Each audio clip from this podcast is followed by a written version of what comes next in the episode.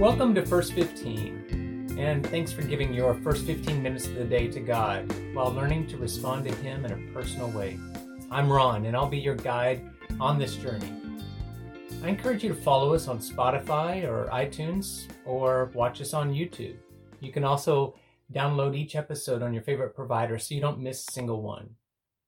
Share it with a friend so they can start their day right too. Today we start season two and we're launching on a brand new journey.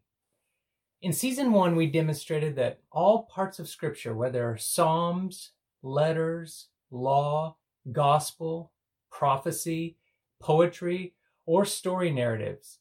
They're all useful for hearing God speak, meditating, and responding to Him in prayer. Now, for season two and in seasons to follow, we're going to spend time in one primary type of scripture, what we call a genre in literature. And we're going to use that to focus our first 15 minutes on God. The genre of gospel or the gospel is what we'll be using over the coming weeks. Now, in 2013, several years back, I had a series of trips that I took to several countries, and they made a pretty huge impact on me. I've told that story elsewhere in my books, and I'll put it up on a video on YouTube uh, sometime soon if you're interested to know more. One of those trips, though, wasn't to a particular country, it was a trip through the Gospel of Matthew. And in the following year, I published a series of books that came uh, naturally out of that whole process. It was called Journey with Jesus. One of the things that I learned in that uh, whole process was learning to pray through a gospel. So, what we're going to do on these first 15 minutes for today and on this journey with Jesus is we're going to pray through Matthew's gospel. So let me briefly describe the process to you, and we're going to follow this as we grow closer to God. The four steps is what I call them to build your relationship with God. First of all, listen.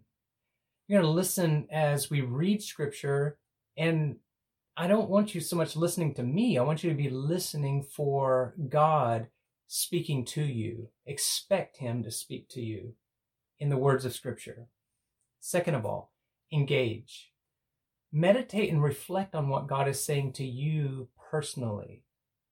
In Scripture, meditation is really seen as repeating a thought, a word, or a truth to yourself reflectively and pondering it, going over it. Third, pray respond to God personally, either using your own words or using the words of Scripture and praying them back to God as your own response to Him.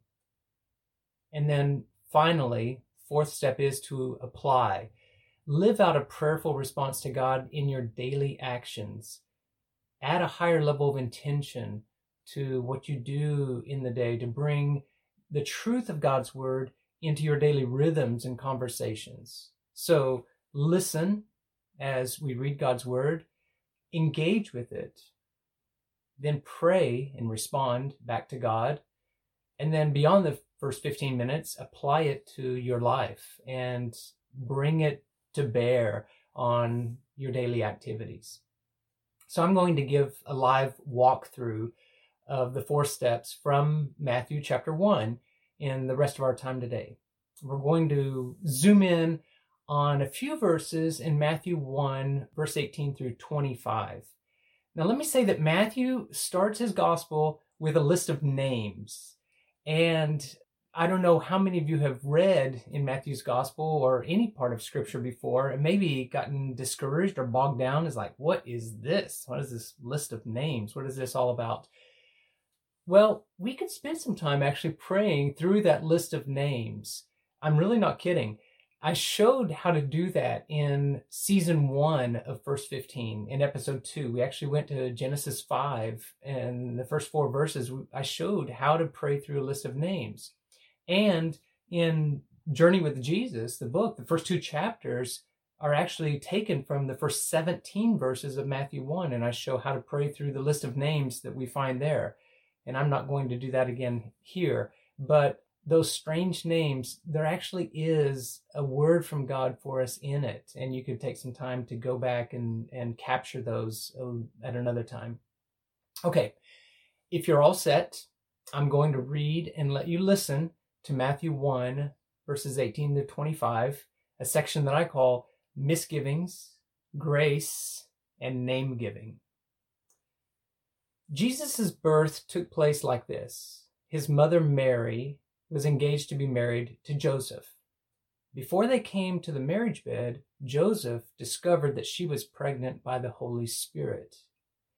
Joseph, being righteous, did not want to disgrace her publicly, so he planned to put her aside quietly. While he was thinking it out, he had a dream. God's angel spoke in the dream Joseph, son of David, don't be afraid to take Mary as your wife. God's Holy Spirit has made her pregnant. She will give birth to a son, and you are to name him Jesus. God saves, because he will save his people from their sins. This would bring to fulfillment the prophet's message given by the Lord.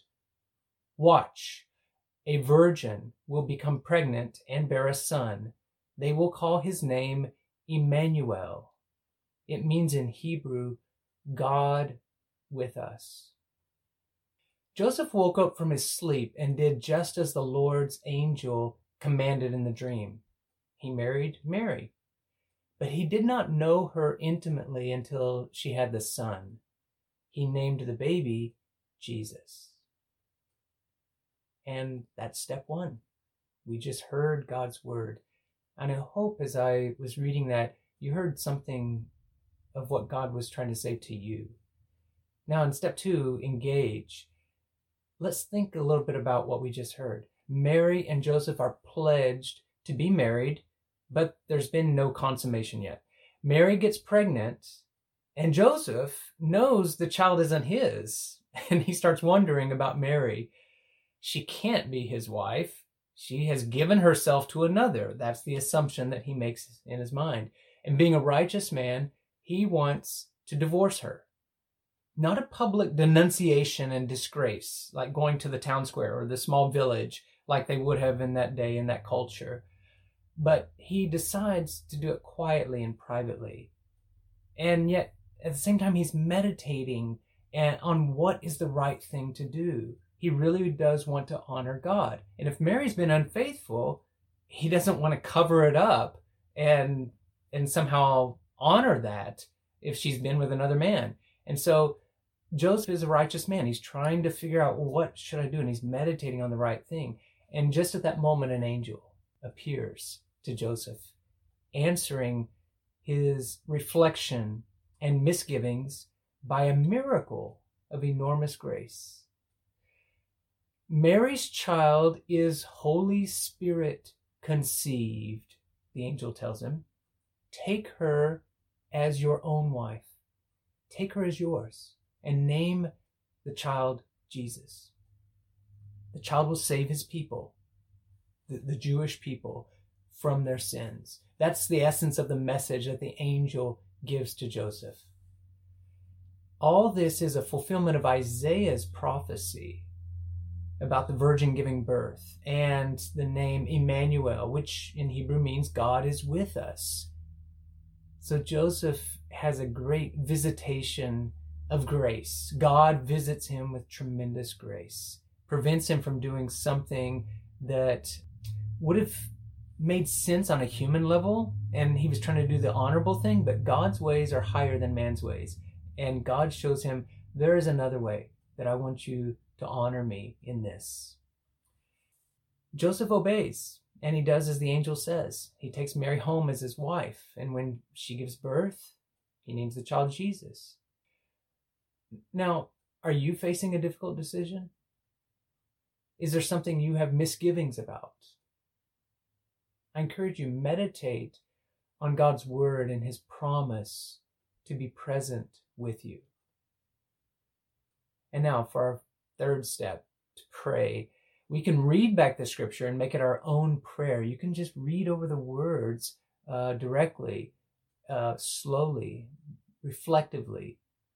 That's a pretty simple and elegant way to pray. And if you hadn't thought of that before, I really encourage you to try that. We can also put it into our own words. And I'll give you an example here. I would just ask you to join me in prayer. God, you give so much to us. Mary was blessed to carry the Son of God in her body and then to rear him up.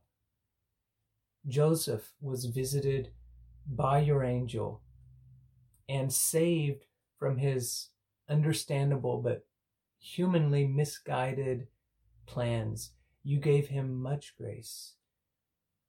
And you showed kind tenderness, leading him in your way.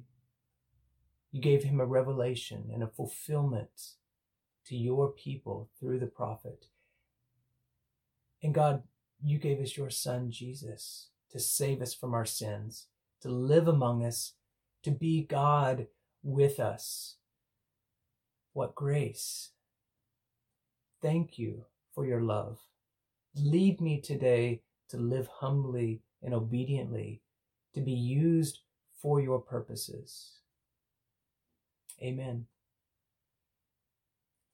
Now, for the fourth step, we want to apply to live out uh, the truth of this scripture. And there's some sort of concrete action that you can take that would flow out from what you've read or heard and prayed over. Here's a couple of examples of how you can do that with today's scripture. Maybe write out a verse of what we just heard. I would suggest Matthew chapter 1, verse 23, Matthew 1, 2, 3. Um, you can write that in a journal or on a little note card and just in a simple phrase, use that as your meditation for the rest of the day. Keep it nearby. Just write Emmanuel, God with us, or God is with us. Emmanuel, God is with us.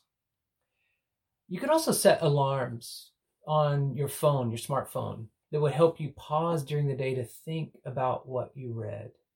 You can also share a verse with a friend or a family member or on social media. Just tweet a verse, and that's one concrete action you can take that just increases your intentionality to live out uh, the truth that you found here in Matthew 1. Use your creativity. Come up with some other personal expressions of how the word applies to you. Ask God to bring people into your life today and to give you chances to see the truth at work around you. So, as you listen to other episodes in this podcast to get practice and gain ideas for praying the full range of scripture, just I encourage you to keep making it your intention to hear God speak to you from his word and to respond to him. Has this been helpful? Share it with someone else. Subscribe to our channel or follow us. Also, let us hear from you. Leave us a rating or leave us a comment if you can. Today's episode is brought to you by Journey with Jesus, praying your way through Matthew's Gospel. You can find it on Amazon or link to it in the show notes. Until next time, keep listening to God's Word.